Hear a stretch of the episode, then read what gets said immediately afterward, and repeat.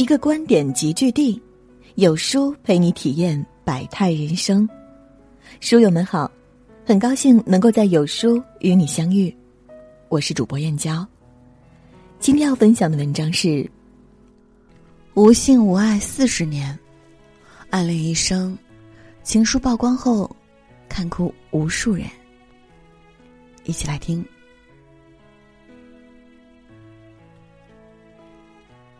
一八五三年，他在舒曼的家里初遇克拉拉，一见钟情，此后终生不娶。这一年，勃拉姆斯二十岁，才华横溢，俊美如画，是远近闻名的美少年。他被舒曼邀请到家中，当成座上宾。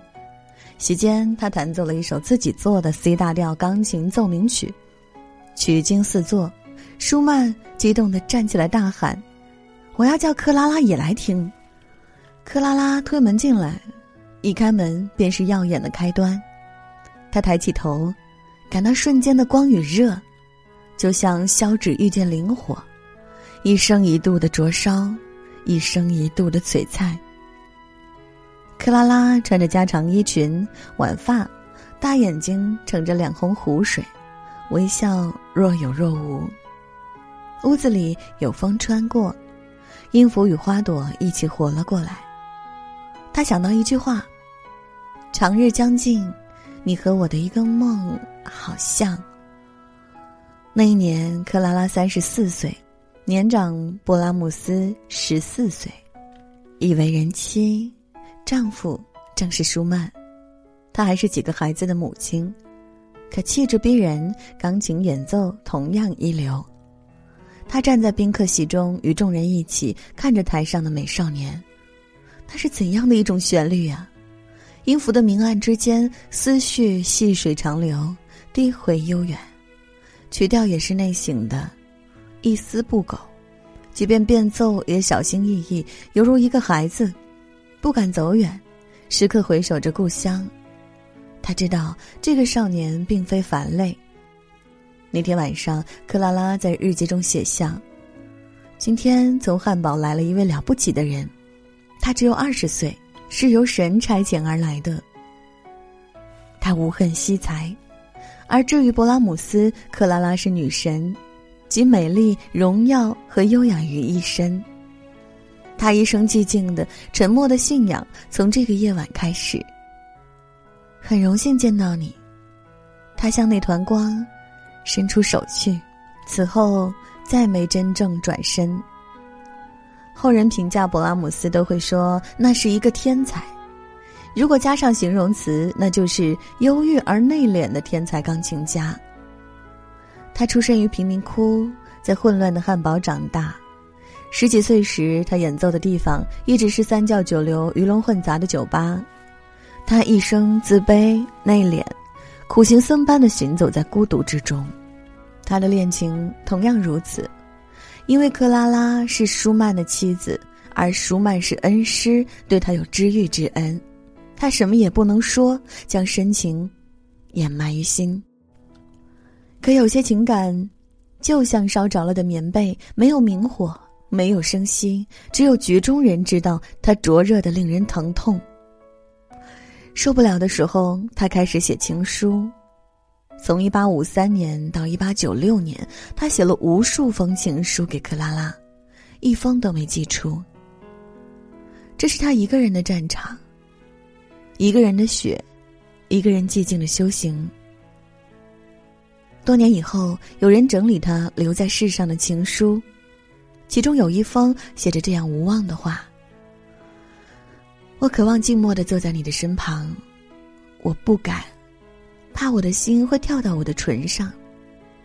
还有一封写着：“我一直独处，钟爱一个人。”有些话很傻，但我还是想说：你如同百合，也如同天使。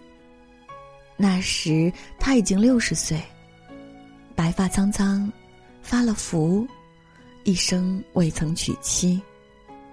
他功成名就，甚至举世闻名。他赚了很多钱，也成为权威本身。但他仍然是不幸的，他忘不了克拉拉。他的明月光始终在照耀，一如既往，从未蒙尘。克拉拉注定是被人惦记的，她太优雅了。她是名门之后，从小练琴，一身凛冽的气质，华美又清冷。当年多少人将她当成女神，又有多少才子在她的石榴裙下一醉不醒。而勃拉姆斯，他是农民的儿子，有粗鄙的习性，不善言辞，缺乏风度。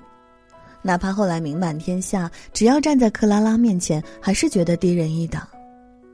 他注定是他的劫。如同宿命，但勃拉姆斯一生都没有说，他不能说，也无法开口。遇见舒曼之前，没人听过勃拉姆斯的名字。他在街头酒吧卖艺，写的乐曲在庸人看来就是一气乱弹，莫名其妙。他孤独无比，没有同类。舒曼看见了他，遇见舒曼，他如同蒙尘的千里马遇见伯乐，终于要开始他的传奇。舒曼邀请他到家中，同时收他为徒，将他介绍给名流。十年前，舒曼本来已经封笔，但为了勃拉姆斯，他重新提笔写了著名的乐评《新的道路》，发表在影响力巨大的新音乐杂志上。在文章里，舒曼向世界推荐这位年轻的天才，语言热情洋溢。他开始发掘出真正神奇的领域，他是百年难遇的天才。这是舒曼一生中最后一篇音乐评论。勃拉姆斯懂得这种恩情，他尊重舒曼，甚至觉得舒曼是神圣的，身上有着人类最崇高的精神品质。他说：“在认识你之前，我甚至觉得像你这样的人只存在于最稀有的人群之中。每当我想到大家崇拜你们，就感到振奋。我甚至希望世界最好将你们遗忘。”那样一来，你们就能够拥有最完美的神圣。那段时间，他住在舒曼家里，向舒曼学习作曲，也和他们夫妻相处，晨起交谈，落日恋情。这是勃拉姆斯一生中最温柔、最甜蜜的时候。说不尽的风光无限，说不尽的情意千钧与美景良辰。爱意泛滥时，节制羞涩的少年用理智设了一道坚固的堤坝，不允许有丝毫破绽。他将深情转化为旋律。二十年时间，勃拉姆斯一直在做一件事，完成献给克拉拉的 C 小调钢琴四重奏。他说：“我最美好的旋律，都来自克拉拉，而克拉拉一无所知。”山有木兮木有枝，星月君兮君不知。在克拉拉眼中，勃拉姆斯只是一个年轻人，是才华无限的后起之秀，但他根本没有想到，他会因为他选择完全不同的命运。那时，他的生活已经出现变故，舒曼病了，生活一地鸡毛，处处狼藉。克拉拉必须一边演奏，一边照顾孩子，一边又要照顾舒曼，分身乏术，累不堪言。一八五四年冬，舒曼的精神病再次发作，彻底失眠，出现可怕的幻听。有一天，他趁克拉拉出去请医生时，连帽子也没戴，离家出走，投入莱茵河自杀。自杀时正巧有船经过，把他救了上来，送进医院。克拉拉悲痛欲绝。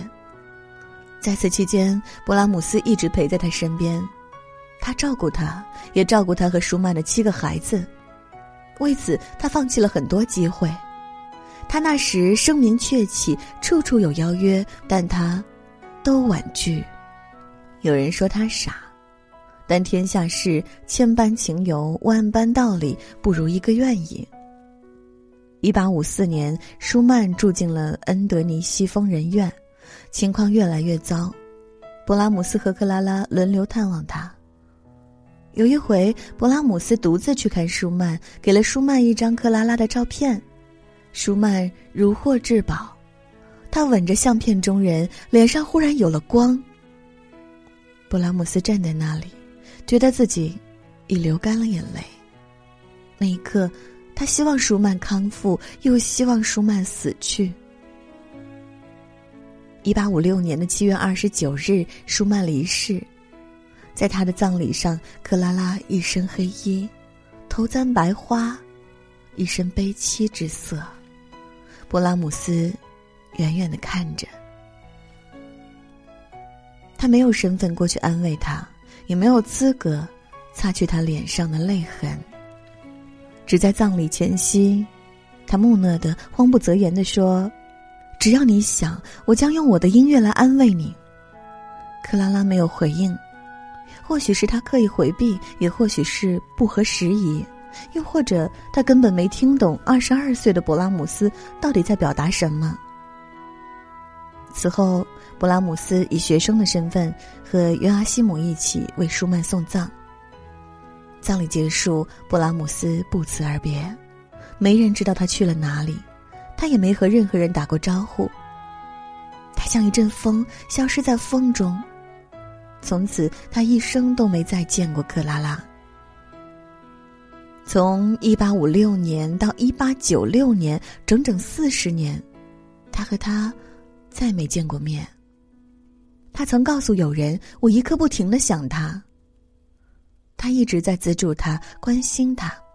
他的每一支乐曲写出来，都会将乐谱寄给克拉拉。他的深情与克制与那个时代。格格不入。那是一个狂热的时代，艺术家光怪陆离，极其叛逆，他们丧心病狂的将人的天赋、欲望、恶习尽情发挥，然后天才一个个出现了。可是勃拉姆斯保持着一如既往的严谨，他不出错，不放纵，永远沉静，永远自省，懂得适可而止，避免奇谈怪论。在十九世纪，勃拉姆斯穷穷孤立。他在漫长的一生里严肃又克制的活着，未曾娶妻，也没有发生过桃色轶事。他经常旅行，旅行时他会在口袋里塞满糖果，每到一处就分给孩子们吃。孩子们总是追逐着他，但他一生都没有自己的孩子。他反复的写信给克拉拉，却不寄出去。晚年的时候，他烧了所有信，只留下了几封漏网之鱼，让我们得以复原他的旷世深情。在一封1855年8月的信中，勃拉姆斯写道：“我在对你的爱中体会到了至上的安宁。”他赞美他的举世罕有。我亲爱的克拉拉，对我而言，你是如此的珍贵，我的语言所不能表达的珍贵。当他得知克拉拉需要钱举办音乐会时，他暗暗资助他。他总是将乐谱第一个寄给他，他要他成为他的第一个听众。他始终相信这世间只有克拉拉懂他，但他不能靠近他，不能说爱。他用几十年的孤苦保持克拉拉一生名节。四十多年后，他老了，克拉拉。也垂垂老矣。他成了病危的老妇人，岁月缩短了，剩下的光阴，只手可数。一八九六年，克拉拉因病逝世，死时七十七岁。勃拉姆斯得知消息，老泪纵横，从今以后再也没有爱哭的人了。他登上前往法兰克福的列车，因太过悲痛坐反了方向。他在路上浑浑噩噩的度过了两天，有时开了车窗，风钻进来，裹着他的热量卷走了。他像被剥了一层又一层，只剩下一个心子在混沌里痛彻心扉。抵达之时，克拉拉已入土。他在他墓前拉响写了四十三年的乐曲。一曲叫《因为他走向人间》，一曲叫《我转身看见》，以及死亡是多么冷酷和我用人的语言和天使的语言，全为他所作。曲子如泣如诉，悲伤汹涌。那个黄昏的落日变成了一只苍黄的篮子，水中月、镜中人，都毫无例外的，径直漏向无穷的深渊里去了。拉完曲子不久，勃拉姆斯也猝然离世。他的离世离克拉拉离世仅仅隔了十一个月。他的仆人说，离世之前，他曾关紧房门，用整整三天时间弹奏为克拉拉谱写的钢琴曲。曲终之后，悲痛长哭。一个世纪之后，利泽穆勒在他的诗集《一起活着》里写下一首诗，名叫《浪漫曲》，献给这段难以定义的关系。每当我聆听那间奏曲。凄苍却盛放着温柔，我想象他们两人坐在花园里，在迟开的玫瑰花与暗暗流动的夜影里，让风景替他们发言，不留给我们任何可以窃听的私语。像一支歌，已经唱尽。他们的故事也奏完了终章，没有别的旋律可言。只是世人总是会问：为什么他不靠近，牵起他的手，一起走完余生？可世间真的会有人情愿一生受苦，严谨的守在自己的秩序中，不打扰，不痴缠。兵荒马乱是自己的，幽幽暗暗、明明灭灭，也是自己的。他容不得生命里有污点，也不会留下下戏去滋生流言。于是。紧闭双唇，在岁月面前，将所有澎湃，都说给自己听。深情总似无情，从来都是这样。那一年，勃拉姆斯声名乍起，他乘坐火车前往意大利，在苏联托的橘子园里，他坐着，喝着香槟酒，看海豚在悬崖下的那不勒斯湾戏水，忽然泪流满面。有人问他：“布拉姆斯先生有什么不对吗？”他黯然：“我只是想到一个人。”再问，什么也不说了。还能说什么呢？再提起就是地老天荒的寂寞，一切已成烟云。悲心交集的往昔，最后都归于寂寂大荒。如同大梦已去，一切了无痕，只剩一折乐章，在一百年后的长夜，讲述曾经的发生。